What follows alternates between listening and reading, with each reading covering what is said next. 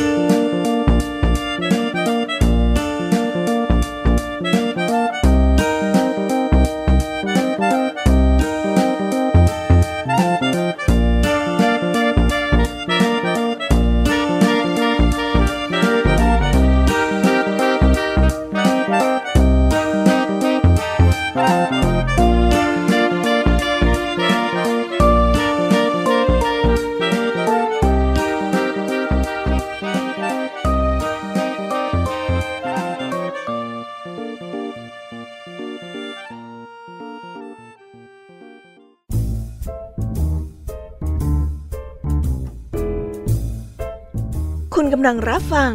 ไทย PBS Radio ต่อจากนี้ไปขอเชิญทุกท่าน รับฟังรายการ นิทานแสนสนุกสุดหันษา ที่รังสรรค์มาเพื่อน้องๆ ในรายการ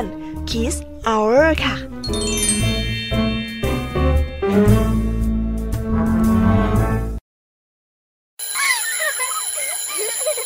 โรงเรียนเลิกแล้วกลับบ้านพร้อมกับรายการ Kids Hours ยวัญญาชยโย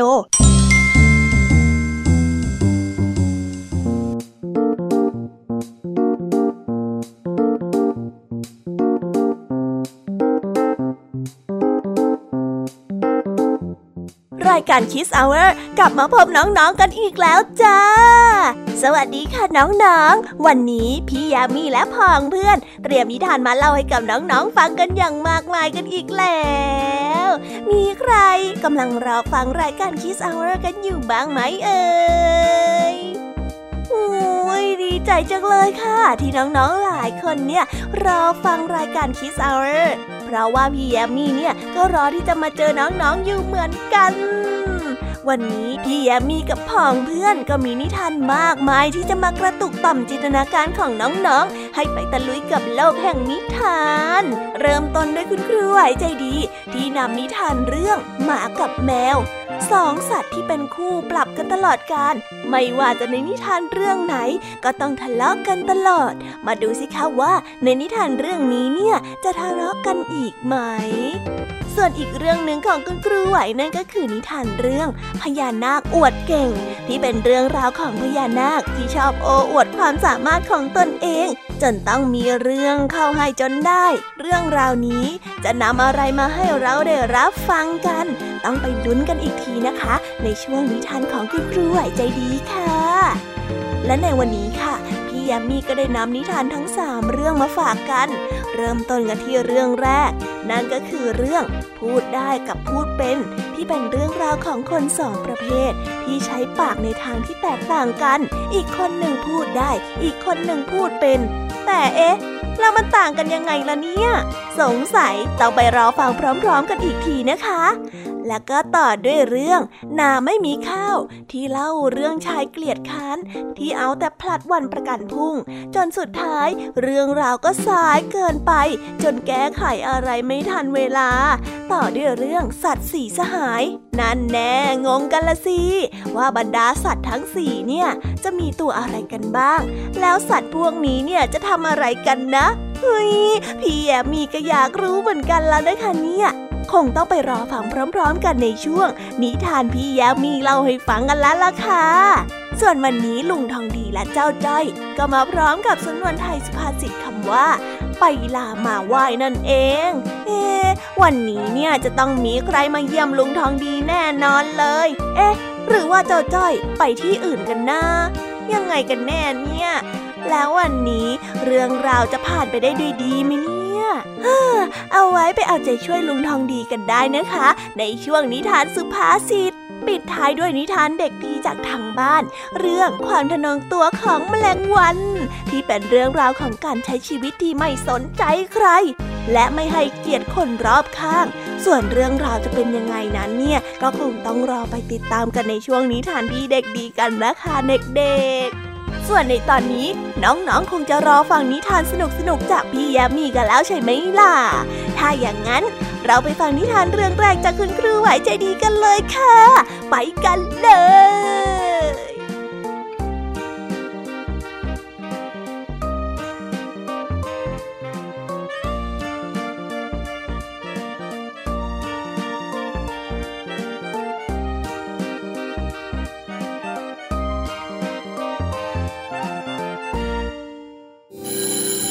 เอ๊เสียงออดดังแล้ว อุ้ย ต้องไปเข้าเรียนแล้วล่ะค่ะ ไม่รอช้า เราไปหาครูไหวกันเถอะ ไปกันเลย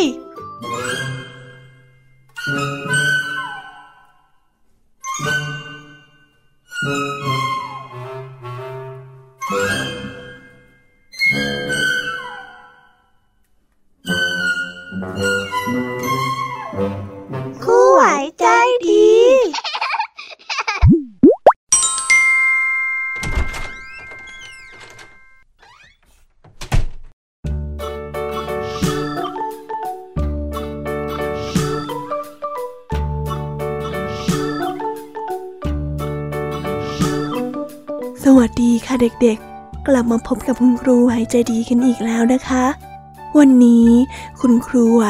ก็มีนิทานมาเล่ากันให้ฟังตั้งสองเรื่องแน่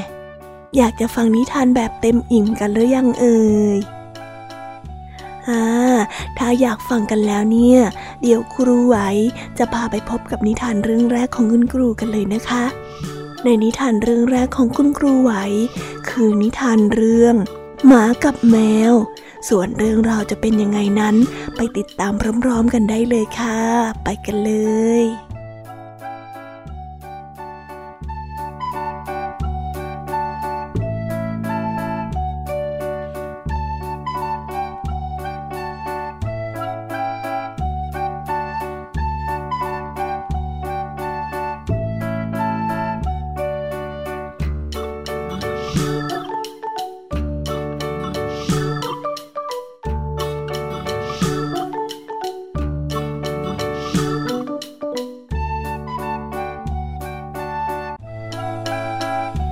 ละครั้งหนึ่งนานมาแล้ว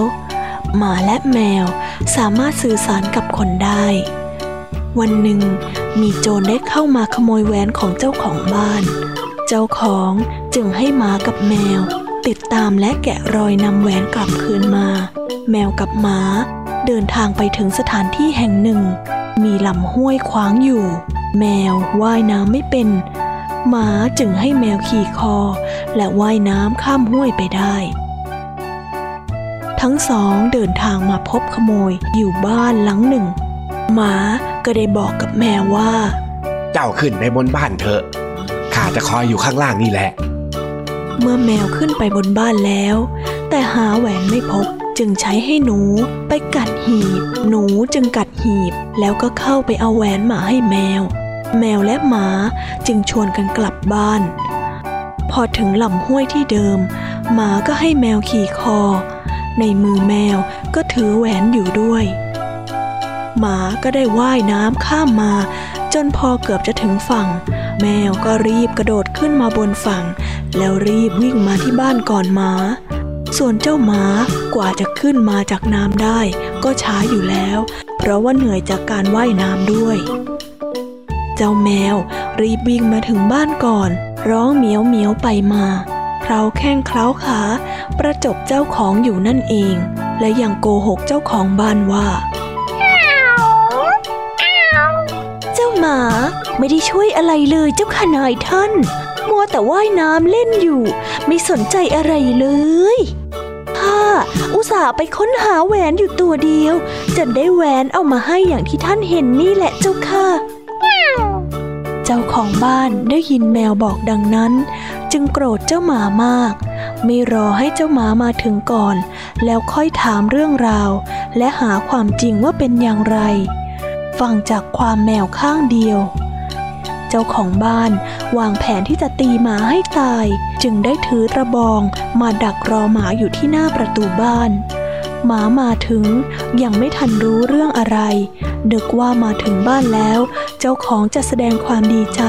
ที่อุตส่าห์ไปเหน็ดเหนื่อยหาแหวนมาคืนให้ได้ แต่มาถึงกับโดนระบองผัวเข้าให้ พร้อมๆกับคำด่าว่า เอ็งมัวไปเล่นที่ไหน ไม่ยอมมาช่วยตามหาแหวนให้ข้าเลี้ยงเสียเข้าสุกจริงหมา ได้รู้ว่าตนถูกตีเพราะว่าแมวใส่ความทำให้ตนนั้นเสื่อมเสีย หมาจึงแค้นแมวยิ่งนักๆคอยดูเถอะเจ้าแมว เอ็งใส่ร้ายข้าให้เสื่อมเสียอย่างนี้ ถ้าเอ็งลงดินมาเมื่อไหร่ข้าจะไล่กัดให้ตายคาปากข้าเลย คอยดูเถอะ ตั้งแต่วันนั้น เจ้าของบ้านก็ไม่ให้หมาขึ้นไปนอนบนบ้านอีกเลย หมาจึงต้องจำใจนอนอยู่ใต้ถุนบ้าน ส่วนแมวได้นอนฟูกสบาย ก็โดยเหตุผลที่แมวรู้จักประจบเจ้าของบ้านนั่นเอง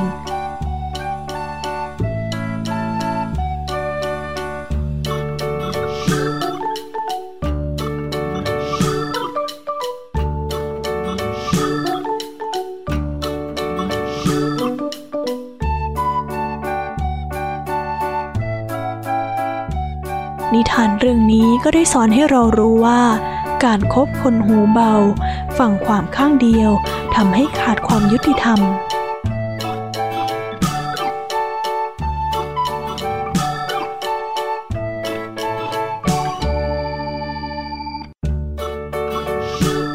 จบไปแล้วนะคะสำหรับนิทานเรื่องแรก เป็นยังไงกันบ้าง สนุกกันไหมเอ่ย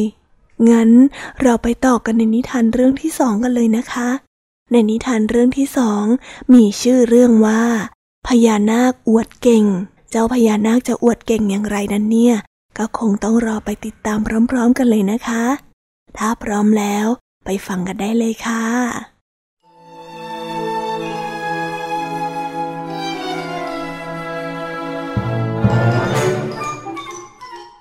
ในป่าหิมพานต์แห่งหนึ่ง บริเวณเชิงเขา พัทรบันพศ ยังมีพวกหมู่พญานาคอาศัยอยู่ พญานาคที่เป็นกษัตริย์ มีลูกสองตัว ชื่อว่า มหาพัทระและจุลพัทระทั้งสองเป็นพี่น้องกัน จุลพัทระผู้เป็นน้องเมื่อเติบโตเป็นนาคหนุ่ม มีนิสัยโมโหร้าย หยาบคาย ชอบทำร้ายผู้อื่นอยู่บ่อยๆ ผู้เป็นพ่อเกิดความเอื่อมละอาจุลพัทละ จึงมีคำสั่ง ไล่ออกจากภพพญานาค โปรดเถิดพระบิดา อย่าไล่น้องข้าออกไปเลย ให้อภัยน้องข้าสักครั้งเถิด ขอเห็นแก่เจ้าผู้พี่ ข้าจะให้โอกาสเจ้าอีกครั้งก็ได้ เป็นพระมหากรุณาธิคุณพระเจ้าข้ามหาพัทระพี่ชาย ได้ห้ามและขอร้องไว้ถึงสามครั้ง พอครั้งที่สาม พัทระนาคา ผู้เป็นพ่อ ทนพฤติกรรมลูกไม่ไหวจึงได้ไล่ออกไปทันที และได้สั่งให้มหาพัทระพี่ชายไปด้วย ทั้งสอง ได้อาศัยอยู่ตามที่สกปรกพวกชาวบ้านต่างพากันรังเกียจ พวกเด็กๆก็ใช้ไม้ไล่และก้อนดินปาใส่สารพัดนี่แน่นี่แน่ ไอพวกพญานาคตัวเขียวสกปรกออกไปหน้าออกไป ออกไป ไอพวกพญานาคตัวเขียว จุลพัทละทนความดูถูก ดูหมิ่นเหยียดหยามไม่ไหวคิดจะทำร้ายเด็กๆพวกนั้น ข้าทนไม่ไหวแล้วนะ รู้ไหมว่าข้าเป็นใคร ก็พญานาคตัวเหม็นไง เหม็นเขียวฮ่า พญานาคตัวเหม็นเขียวพญานาคตัวเหม็นเขียวพญานาคตัวเขียวตัวเหม็นเขียวตัวเขียวสามหาวจุลพัทระเตรียมเข้าทำลายพวกเด็ก แต่พี่ชายเขาก็ได้เตือนไว้ก่อน ผู้ที่ไปอยู่ถิ่นอื่น ไม่ใช่ที่ของตนไม่ควรถือว่าตนเองนั้นยิ่งใหญ่ เมื่ออยู่ต่างถิ่นสมควรที่จะอดทนต่อคำว่าคำตำหนิ หรือกระทั่งคำขู่ตะคอกของคนใช้ ก็ต้องทนได้สองพี่น้องทนลำบากอยู่สามปี พญานาคผู้เป็นพ่อจึงเรียกกลับไปอยู่ด้วยกันตามเดิมสามปีกับความลำบากของจุลพัทระจึงทำให้พวกเขากลับตัวกลับใจจากถือเนื้อถือตัว โมโหร้ายกลายเป็นพญานาคที่สุภาพเรียบร้อย อ่อนโยนว่านอนสอนง่าย จากหน้ามือเป็นหลังมือ นิทานเรื่องนี้สอนให้รู้ว่า จงอดทนอดกลั้น อ่อนน้อมถ่อมตน และอย่าอวดเก่งเมื่ออยู่ต่างถิ่นต่างแดน และแล้วเราก็ได้จบกันไปแล้วนะคะสำหรับนิทานทั้งสองเรื่อง เป็นยังไงกันบ้าง ได้ฟังความอวดเก่งที่ไม่รู้จักอ่อนน้อมถ่อมตนกันไปแล้วมีใคร อยากจะเจอเหตุการณ์แบบเจ้าพญานาคกันบ้างหรือเปล่าเอ่ย ถ้าไม่อยากเป็นแบบนั้นเนี่ย ก็อย่าทำตามกันนะคะเด็กๆ แล้ววันนี้ก็หมดเวลาของคุณครูไหวกันแล้วละค่ะ ครูไหวก็ขอส่งต่อเด็กๆ ให้ไปฟังนิทานกันในช่วงต่อไปกันเลยนะคะสำหรับนิทานช่วงต่อไป ก็คือนิทานช่วง พี่แยมมี่เล่าให้ฟัง ถ้าเด็กๆพร้อมกันแล้วเนี่ย เราไปรับฟังกันได้เลยค่ะ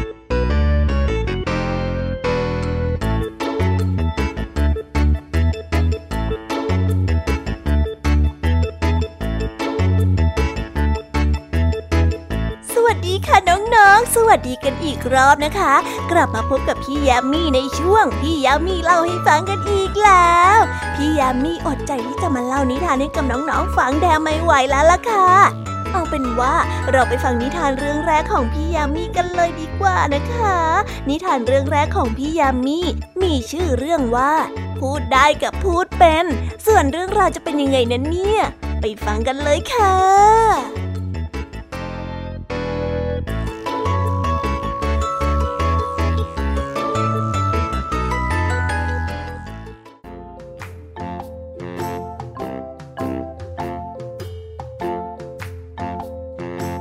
สิงโตเจ้าเล่ห์ตัวหนึ่ง ต้องการจับสัตว์ต่างๆ กินเป็นอาหาร แต่ก็เกรงว่าสัตว์เหล่านั้น จะคาลหานินทาว่า ตนไร้คุณธรรม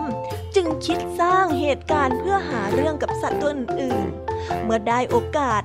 ก็จะจับพวกมันกินเป็นอาหารนั่นเอง สิงโต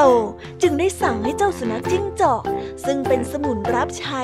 ไปตามเจ้ากระต่ายให้เข้ามาในถ้ำ จากนั้นก็ให้เจ้ากระต่ายมาดมกลิ่นปากของตน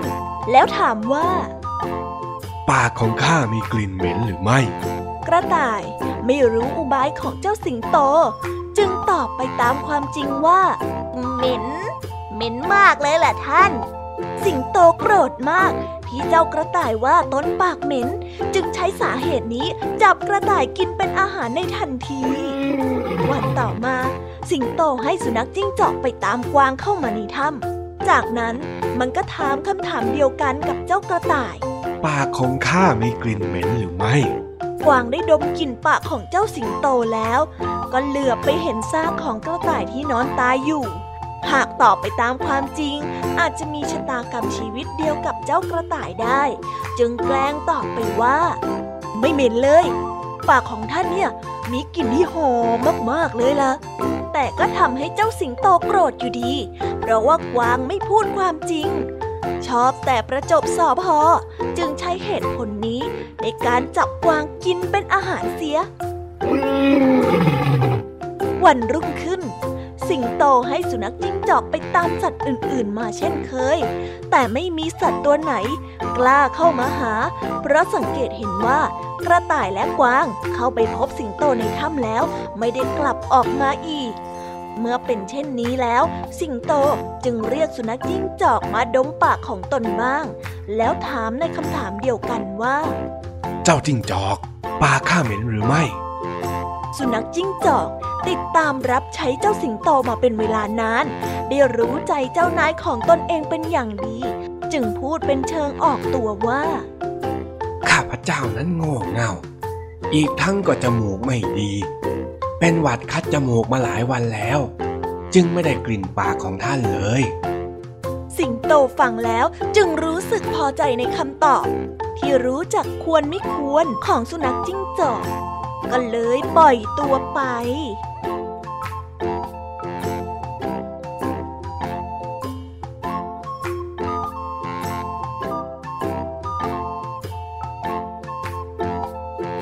นิทานเรื่องนี้ก็ได้สอนให้เรารู้ว่า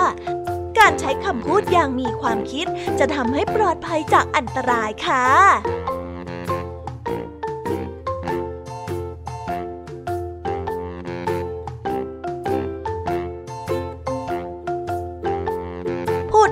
ดได้กับพูดเป็นเนี่ยต่างกันนะคะน้องๆ อย่างเจ้ากระต่ายเนี่ยเรียกว่าพูดได้ค่ะ ตอบคำถามไปตรงๆ ใครๆก็พูดได้ ตอบคำถามแบบโกหก ใครๆก็พูดได้อีกละค่ะ แต่แบบเจ้าจิงจอกเนี่ยเขาเรียกว่าพูดจาเป็นค่ะ คือรู้ว่าควรจะพูดอย่างไรจะสามารถเอาตัวรอดออกมาจากอันตรายได้อย่างไร เรียกว่าคิดอย่างรอบคอบแล้วจึงพูดนั่นเองละค่ะ จบไปแล้วนะคะสำหรับนิทานเรื่องแรกของพี่ยามีงั้นเรามาต่อกันในนิทานเรื่องที่สองกันเลยนะคะ ในนิทานเรื่องที่สองที่พี่ยามีเตรียมมาฝากน้องๆกันในวันนี้ มีชื่อเรื่องว่า นางไม่มีข้าว เรื่องราวจะเป็นยังไงนั้น เราไปฟังกันเลยค่ะ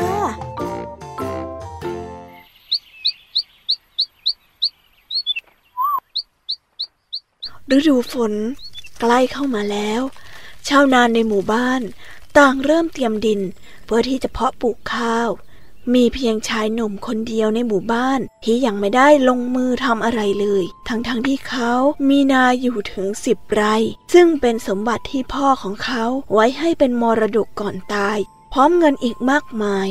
ด้วยความเป็นห่วงที่ไม่เคยเห็นชายหนุ่มผู้นี้ทำงานไร่งานนามาก่อน ชาวบ้านบ้านข้างๆ จึงถามเขาว่าทำไมเขาจึงไม่ลงมือไปปลูกข้าวทำนา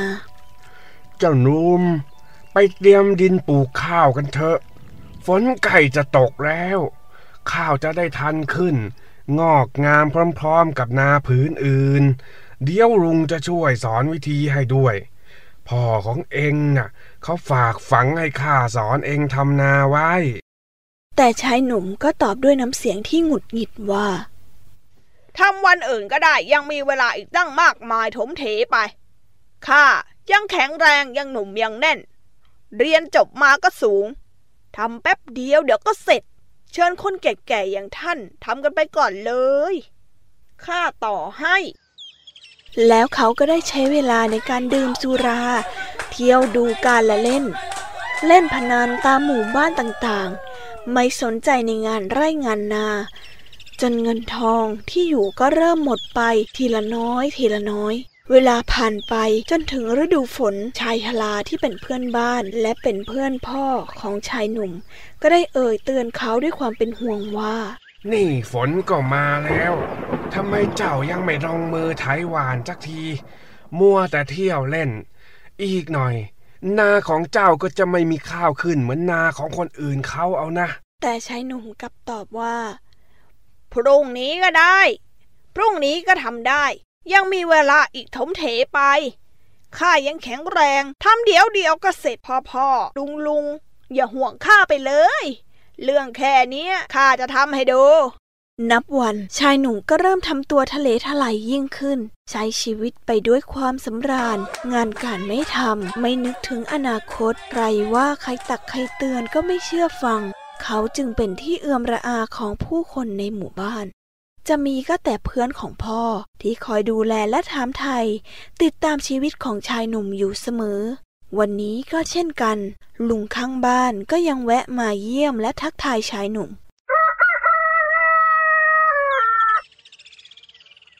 เป็นไงล่ะพ่อหนุ่ม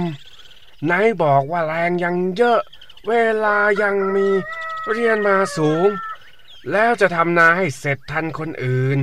ตอนนี้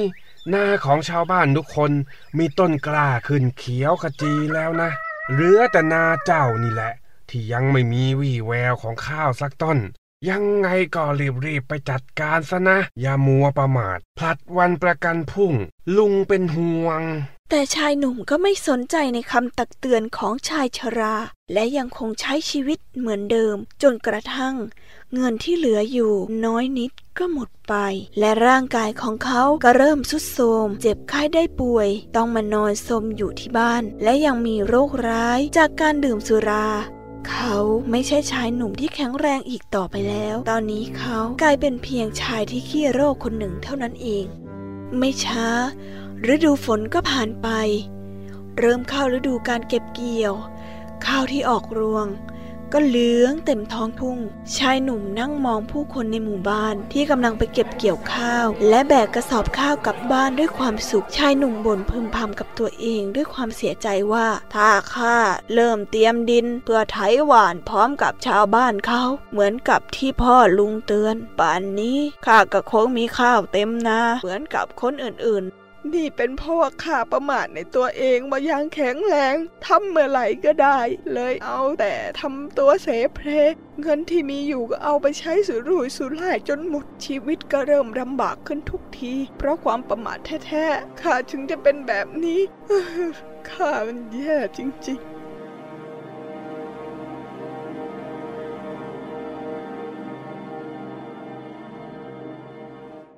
ถ้ายังไม่จุใจ งั้นเราไปต่อกันในนิทานเรื่องที่สามกันเลยนะคะ ในนิทานเรื่องที่สามของพี่ยามีมีชื่อเรื่องว่า สัตว์สีสหาย เอ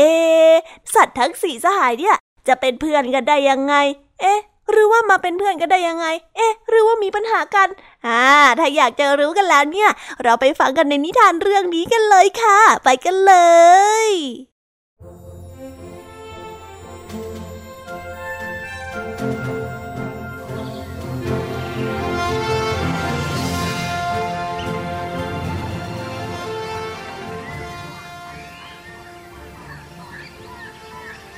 ณอาณาจักรหันษาแห่งหนึ่ง เป็นป่าที่เต็มไปด้วย สัตว์ตัวเล็กตัวน้อยหลาย ๆ ชนิด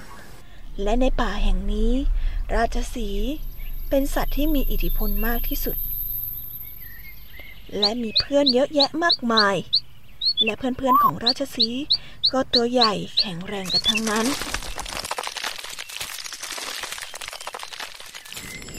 ราชสีจัดงานเลี้ยง พื่อพบปะเพื่อนๆ และสัตว์ใหญ่ด้วยกัน เป็นงานที่จะต้องเตรียมตัวรับรองแขก และเป็นงานต้อนรับสมาชิกใหม่ในกลุ่ม ซึ่งก็คือเจ้าหมีใหญ่ใจดีนั่นเอง สวัสดีเพื่อนๆที่มากันพร้อมหน้าพร้อมตา ข้าราชสีผู้ยิ่งใหญ่ ขอให้ท่านสนุกสนานกันให้เต็มที่ งานนี้ข้าขอเป็นเจ้ามือเลี้ยงเอง เอาละข้าจัดขึ้นมาเพื่อต้อนรับเพื่อนใหม่ของเรา คือท่านหมีใหญ่สวัสดีท่านราชสีและเพื่อนๆทุกคน ข้าต้องขอโทษที่ทำให้พวกท่านต้องรอนะ ท่านราชสี พอดีข้าผ่านมาจากทางป่าโน่น เจอเข้ากับเจ้ามดตะนอย เห็นอยากมาสมัครเป็นเพื่อนในกลุ่มของเราด้วย ข้าเลยพามา ท่านเห็นว่าอย่างไรบ้าง ข้าอยู่นี่ข้าอยู่นี่ เอ๊ะทำไมข้าได้ยินแต่เสียงล่ะ ท่านก็มาดูสิถือว่าข้าจะตัวเล็กแต่ข้าก็จริงใจนะท่าน อย่าว่าข้าเลย กลุ่มของพวกท่านเป็นสัตว์ใหญ่น่าเกรงขามกลุ่มพวกเราก็เลยดูเล็กไปเลยยังไงล่ะ เพื่อนๆของราชสีไม่ว่าจะเป็น ช้าง ควายป่า เสือลาย เสือดาว ต่างก็เอออกับราชสีไม่มีขัดกับราชสีเลย แล้วงานเลี้ยงนี้ก็ดำเนินต่อไป ส่วนเจ้ามดตะหน่อยก็ผิดหวัง และเดินคอตกออกมา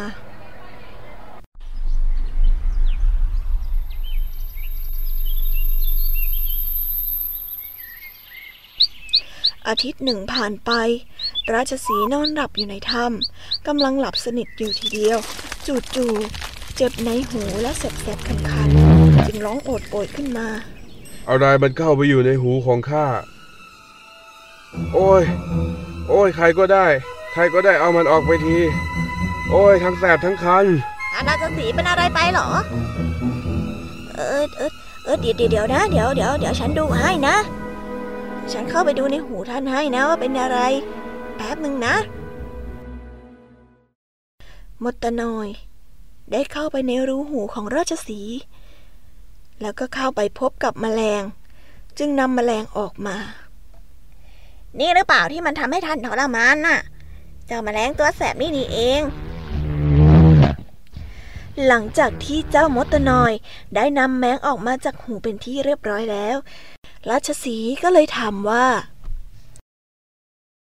แล้วเจ้ายังอยากเข้ามาเป็นเพื่อนกลุ่มเดียวกับพวกข้าอยู่หรือไม่ นั้นข้าจะจัดการเลี้ยงต้อนรับเพื่อนใหม่อย่างเจ้า และประกาศว่า เจ้าถึงเป็นมดตะนอยตัวเล็กนิดเดียว แต่ใจเจ้ายิ่งใหญ่มาก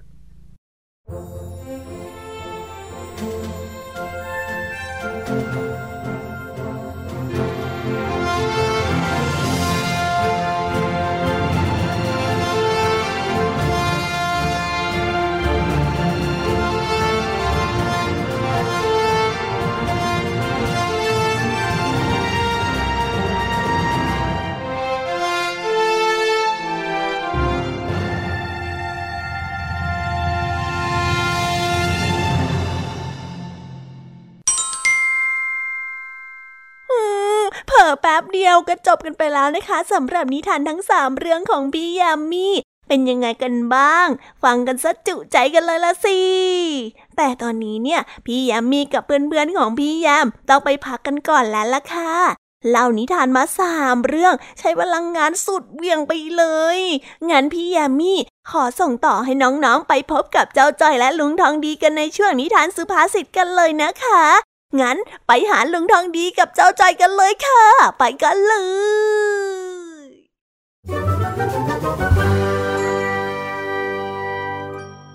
นิทานสุภาษิต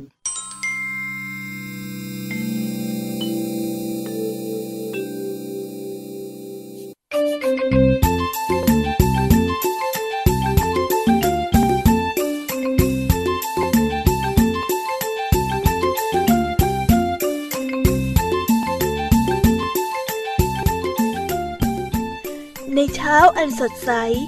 ณ หมู่บ้าน ทุ่งนาป่าดอน ชาวบ้านมากมายทั้งชายและหญิง คนใหญ่คนโต ผู้ใหญ่มากมายไม่เว้นแต่หนุ่มสาวและเด็กๆ ต่างช่วยกันตระเตรียมข้าวปลาอาหาร พร้อมทั้งแต่งชุดสวยงาม ไปยังวัดทุ่งนาป่าดอน เพราะวันนี้เป็นวันพระใหญ่ ซึ่งถือเป็นงานสำคัญของหมู่บ้าน เจ้าจอยและเพื่อนๆ ก็ไม่พลาด ที่จะมางานนี้เช่นกัน เด็กๆต่างสนุกสนานกัน จนลืมกิริยามารยาทผู้ใหญ่หลายคนมองเจ้าจ้อยด้วยความระอา แต่ก็ไม่ได้พูดสิ่งใด แต่ด้วยความไม่ระวัง มัวแต่เล่นสนุกเจ้าจ้อยก็วิ่งเล่นจนไม่ได้ดูทางข้างหน้าและได้ไปชนกับลุงทองดีเข้า โอ้โอ้ย โอ้ยลุงทองดีจอยเจ็บเบอร์โอ้โอ้ข้าก็เจ็บ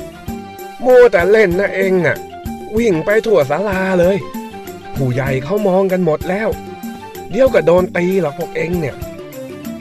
เฮ้ยขอโทษจ้าจอยกับไอ้สิงไอ้แดงเนี่ยกำลังจะกลับแล้วล่ะจ้ะเพราะพระเทศแล้ว ถ้ายังอยู่ จอยกับเพื่อนมีหวังต้องได้หลับแน่เลยแม่เอ็งนี่นะ มาวัดก็ต้องมาฟังธรรมสิ ไม่ใช่มาเล่นกวนคนอื่นเขาไปทั่ว แล้วนี่ ถ้าจะกลับกันแล้ว พวกเอ็งจะไปกราบลาหลวงพ่อกันสักหน่อยไม่ได้หรือยังไง หรือจะไม่บอกผู้หลักผู้ใหญ่พ่อแม่เองบ้างหรือ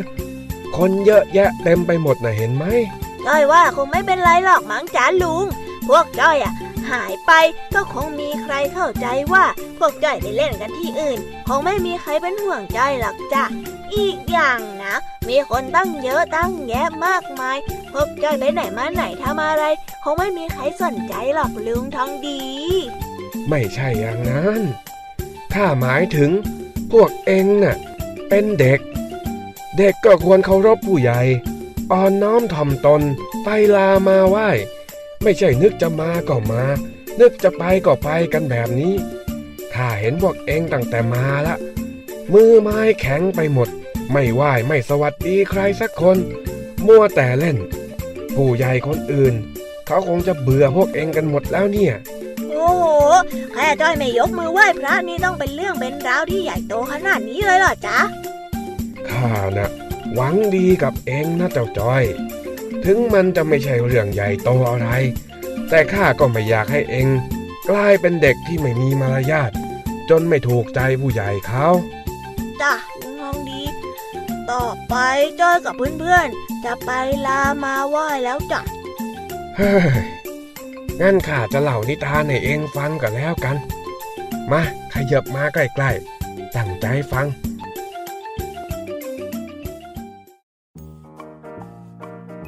กาลครั้งหนึ่ง นานมาแล้ว ได้มีสิงโตเจ้าป่า อาศัยอยู่ในป่าลึกแห่งหนึ่ง ซึ่งสิงโตเจ้าป่าตอนนี้ก็เป็นผู้ที่มีเมตตา สิงโตท่านนี้ได้ปกปักรักษา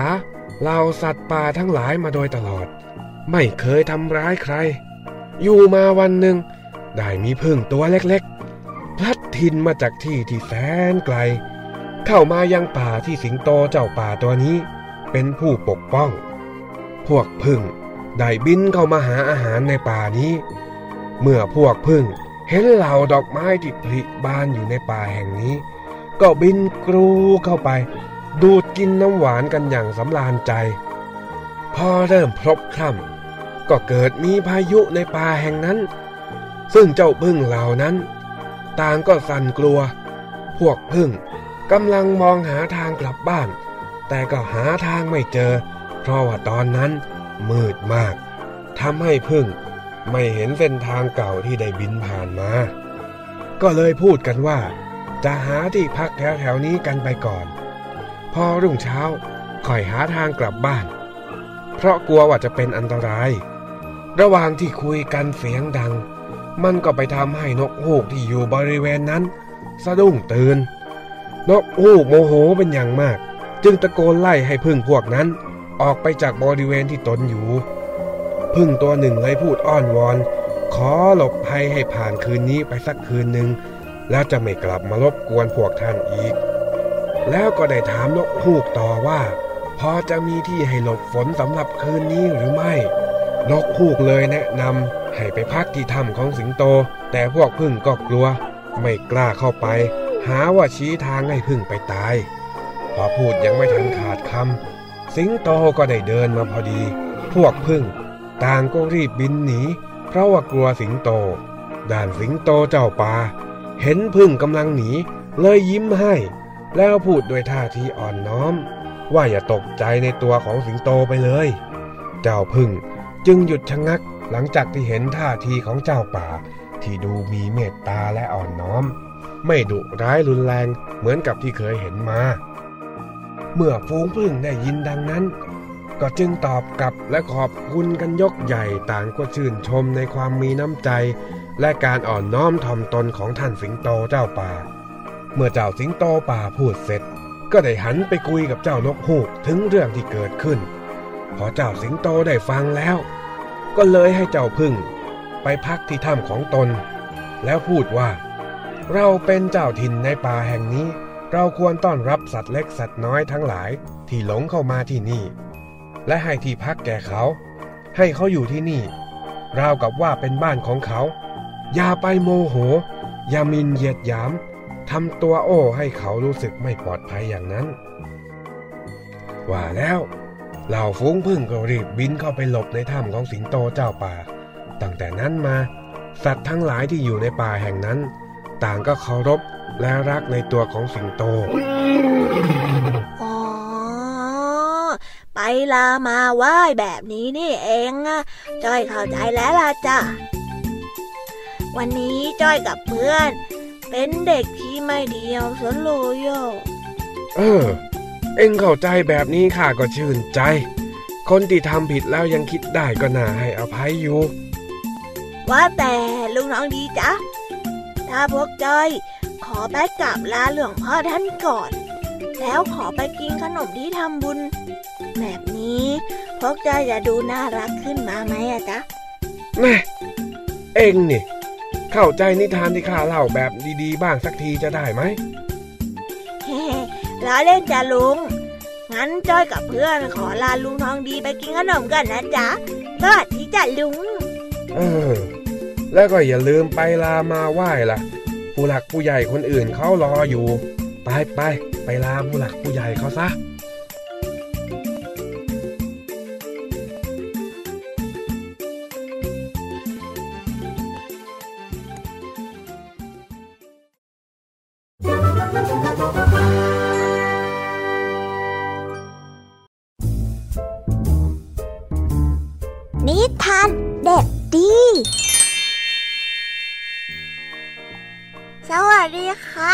ครับอันนี้มาพบกับพี่เด็กดีอีกเช่นเคยนะ วันนี้พี่เด็กดีได้มีนิทาน เรื่องความทะนงตัวของแมลงวันมาฝากกัน จะเป็นอย่างไรไปฟังกันเลย แมลงวันตัวหนึ่ง ไม่มีที่อยู่อาศัยเป็นหลักเป็นแหล่ง มันเที่ยวบินเร่ร่อน หาของกินไปทั่ว และไม่ได้คิดถึงอะไรมากนัก นอกจากคิดว่า ตัวมันเองมีความสุขสบายดีแล้ว เพราะเป็นผู้ที่ไม่มีภาระแล้วไม่ต้องรับผิดชอบอะไรเลย วันหนึ่งในฤดูร้อนมแมลงวันตัวนี้ได้บินเด็ดเดไปหากินทางทิศเหนือพบฝูงมดงามฝูงหนึ่งกำลังขนอาหารไปสู่ร้างอย่างขมักขม้นมแมลงวันเฝ้าสังเกตเหล่ามดงามสักคุนหนึ่ง ก่อนจะปล่อยเสียงหัวเราะออกมาอย่างเย้อหยัน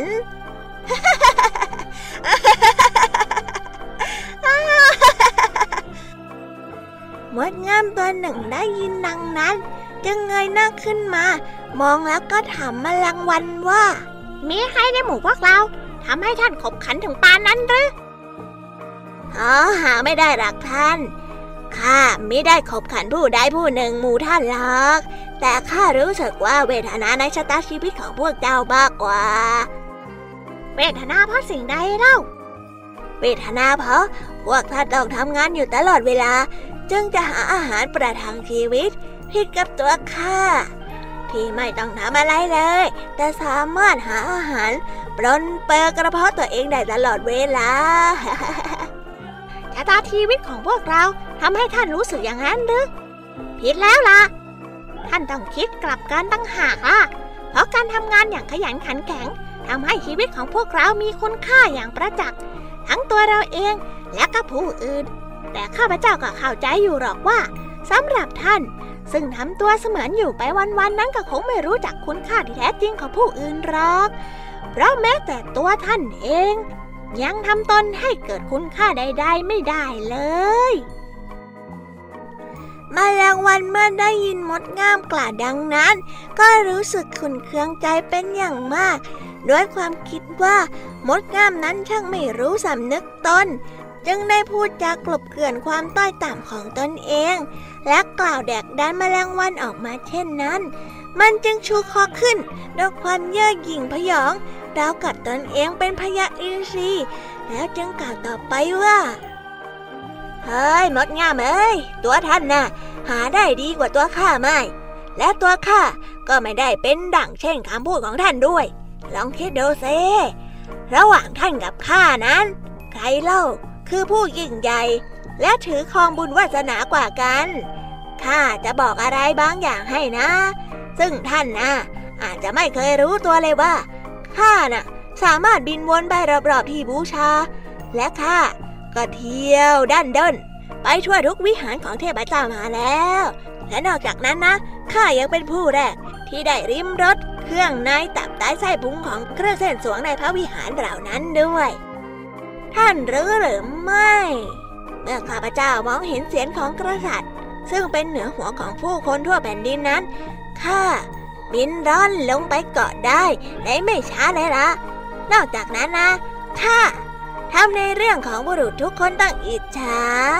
เพราะข้าสามารถจุมพิษลิฟีปากของสาวบริสุทธิ์ทุกคนได้ตามต้องการเลยล่ะ ซึ่งเป็นสิ่งที่บุรุษทั่วไป ไม่อาจจะกระทำตามอำเภอใจได้ และสุดท้ายนะข้าขอย้ำให้ท่านฟังอีกครั้งหนึ่งนะว่า ข้าไม่ต้องดิ้นรนทำงาน แต่ก็มีชีวิตหาหรือหาราอย่างง่ายได้เลยละซึ่งหากเทียบกับตัวท่านนะนะ ผู้ที่ฟันยังไม่สิ้นกินน้ำนมแล้วเนี่ยข้าก็คิดว่าไม่มีสิ่งใดหรอก ที่จะนำมาเทียบกันได้มดงามนิ่งฟังอย่างสงบ แล้วตอบกลับไปว่า แน่ทีเดียวท่านแมลงวัน เราภาคภูมิใจเมื่อได้รับประทานอาหารกับเทพเจ้า แต่ต่อเมื่อได้รับเชิญ อย่างยินดี ไม่ใช่ถือตนเข้าไปเองโดยไม่ได้รับการต้อนรับ แล้วท่านเล่า เคยได้รับการเชื้อเชิญแบบนั้นหรือไม่ ท่านเคยไปเยือนสถานที่บูชานั่นหรือยัง ท่านเคยได้ไปเยือนสถานที่บูชาอย่างนั้นหรือ ฮ่าอาจเป็นเช่นนั้นได้ แต่ท่านก็ถูกขับไล่ออกมาอย่างรวดเร็วไม่ใช่เหรอ ท่านพูดถึงเสียงของกษัตริย์ และริมฝีปากของหญิงสาว แต่สิ่งทั้งสองเป็นสิ่งที่ควรปกปิดจากการสัมผัส แม้แต่เด็กก็ยังรู้ว่าต้องให้ความเคารพ และปฏิบัติกับสิ่งเหล่านั้นอย่างให้เกียรติ แต่ท่านเล่า เหตุใดจึงกระทำและละเมิดอย่างนั้น หรือในชีวิตของท่าน ไม่เคยรู้จักกาลเทศะและความสงบสงเงียมเลย ท่านไม่ทำงานเลยหรือฮ่าใช่แล้ว เพราะอย่างนี้ยังไงเล่า ท่านจึงขลาดแคลนอยู่บ่อยๆ ด้วยเหตุนี้เอง ขณะเมื่อข้าพเจ้าทำงาน เก็บไว้กินในฤดูหนาว ข้าพเจ้าก็เคยแลเห็นท่าน เที่ยวหากินตามกองขยะ และสิ่งปฏิกูลใกล้ๆกำแพงเมือง ซึ่งต้องเสี่ยงกับการเผชิญหน้ากับความหนาว ที่อาจจะทำให้ท่านตายในทุกเมื่อนะ และนั่นก็คือเหตุผลที่ว่า เหตุใดข้าพเจ้าและเพื่อนๆ จึงต้องทำงานหนักอย่างนี้ ในตอนนี้ เพราะอาหารที่พวกเรากำลังขนเข้าไปในรัง จะกลายเป็นเสบียงอาหารชั้นดี ที่ช่วยให้พวกเราอยู่รอดตลอดฤดูหนาวยังไงล่ะ โดยที่ไม่ต้องไปเสี่ยงภัยกับอากาศหนาวข้างนอกเลยแล้วตัวท่านเล่า ในฤดูหนาวไม่ทำงาน เที่ยวออกมาคอยรบกวนทำงานของข้าพเจ้าฤดูหนาวท่านก็ต้องทนจับเจ้าหลบล้มหนาว หาความปลอดภัยในชีวิตไม่ได้ เป็นธรรมดา ข้าพเจ้าคิดว่า เท่าที่ข้าพเจ้าพูดมาเนี่ย ก็พอลดความหยิ่งพยองในตัวของท่านได้มากแล้วนะ หรือว่าไม่ กล่าวจบ มดงาม ก็ละความสนใจจากแมลงวันและกลับเข้ากลุ่มมด เพื่อทำงานตามหน้าที่ของตนเองอย่างแข็งขันต่อไป ส่วนแมลงวันนั้นก็รู้สึกเสียหน้าเป็นอย่างมาก มันรีบบินออกไป ไกลจากกลุ่มมด และไม่เคยกลับมาทางนี้อีกเลย ดังนั้น เธอทั้งหลายจงอย่าดูแคลนว่าผู้อื่นต้อยต่ำและทานองตนว่าตนเองสูง เพราะเพียงแค่เห็นว่าตัวเองมีสุขสบายกว่าคนอื่น เพราะนั่นเป็นเพียงแค่เปลือกนอกที่ฉับฉวยเกินกว่าจะเอามาตัดสินคุณค่าของชีวิตคนใดคนหนึ่งได้ รู้ไว้เถอะว่าสำหรับคนที่สูงส่งจริงๆแล้ว เขามักจะอยู่อย่างเตรียมตัว และไม่อวดอ้างหรอกว่าตัวเองอยู่เหนือกว่าคนอื่น เนื่องจากคนที่สูงส่งที่แท้จริงยอมทำตัวเองให้มีคุณค่ามากพอ จนเกิดความรู้สึกอิ่มเอมในชีวิต และไม่จำเป็นต้องยกต้นเพื่อไปเปรียบเทียบกับใคร หรือคุกคามข่มเหงใครๆ พียงเพราะต้องการให้ตนเอง ดูยิ่งใหญ่กว่าคนอื่น เพราะผู้ที่ทำเช่นนี้ ไม่ใช่คนที่สูงส่งอะไร แต่เป็นคนต่ำต้อย ที่อยากให้ใครๆ รู้ว่าตนเองสูงส่งเท่านั้น ว้าว จบกันไปเป็นที่เรียบร้อยแล้วนะคะสำหรับนิทานที่พี่แยมมี่และรายการคิสเอาเวอร์นำมาฝากน้องๆกันในวันนี้ สนุกกันหรือเปล่าเอ่ยกับการเล่านิทานในหัวข้อ อวดเก่ง วันนี้ทั้งคุณครูไหวใจดี ที่นำเสนอเรื่องพญานางอวดเก่ง และนกหัวขวานตายเพราะแก่นไม้ ที่สอนให้น้องๆ เห็นถึงโทษของการอวดเก่ง ว่าผลร้ายของมันคืออะไร และพี่ยมมีเล่าให้ฟัง เรื่องลิงอวดเก่ง นกเอียงกับควายเท่า และแจ๋วแหววอวดเก่งรวมถึงเจ้าจ้อยกับลุงทองดี ที่นำสุภาษิตไทยหมาเห่าใบตองแห้งมาฝากน้องๆกัน ปิดท้ายด้วยนิทานเด็กดีจากทางบ้าน เรื่องความทนงตัวของแมลงวัน ทั้งหมดทั้งมวลล้วนสอนให้ข้อคิดคติสอนใจในเรื่องของการอวดเก่ง อวดดีทำให้เราเห็นถึงผลเสียที่เกิดขึ้น จากการกระทำที่เรียกว่าอวดเก่งนั่นเองค่ะ ส่วนตอนนี้เวลาของพี่แยมมี่และรายการ Kiss Hour หมดลงแล้วว่ากลับมาพบกันใหม่ กับพี่แยมมี่และรายการ Kiss Hour ได้ใหม่ในวันพรุ่งนี้ อย่าลืมเปิดฟังกันนะคะน้องๆสำหรับวันนี้พี่แยมมีต้องขอตัวลาไปก่อนนะ สวัสดีและก็บายบายค่ะ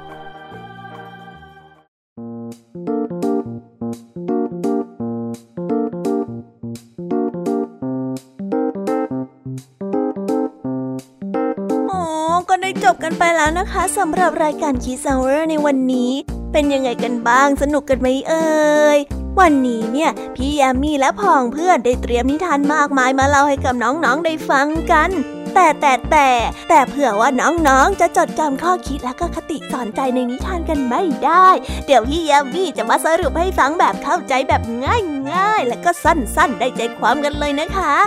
วันนี้ค่ะ นิทานของคุณครูไหว มีสองเรื่องที่มาเล่าให้กับพวกเราได้ฟังกัน มีเรื่องหมากับแมว ที่ให้ข้อคิดที่ว่า การที่เป็นคนหูเบาฟังความข้างเดียว จะทำให้เรากลายเป็นคนที่ขาดความยุติธรรม เพราะไม่เปิดใจรับข้อมูลหลาย ๆ ด้าน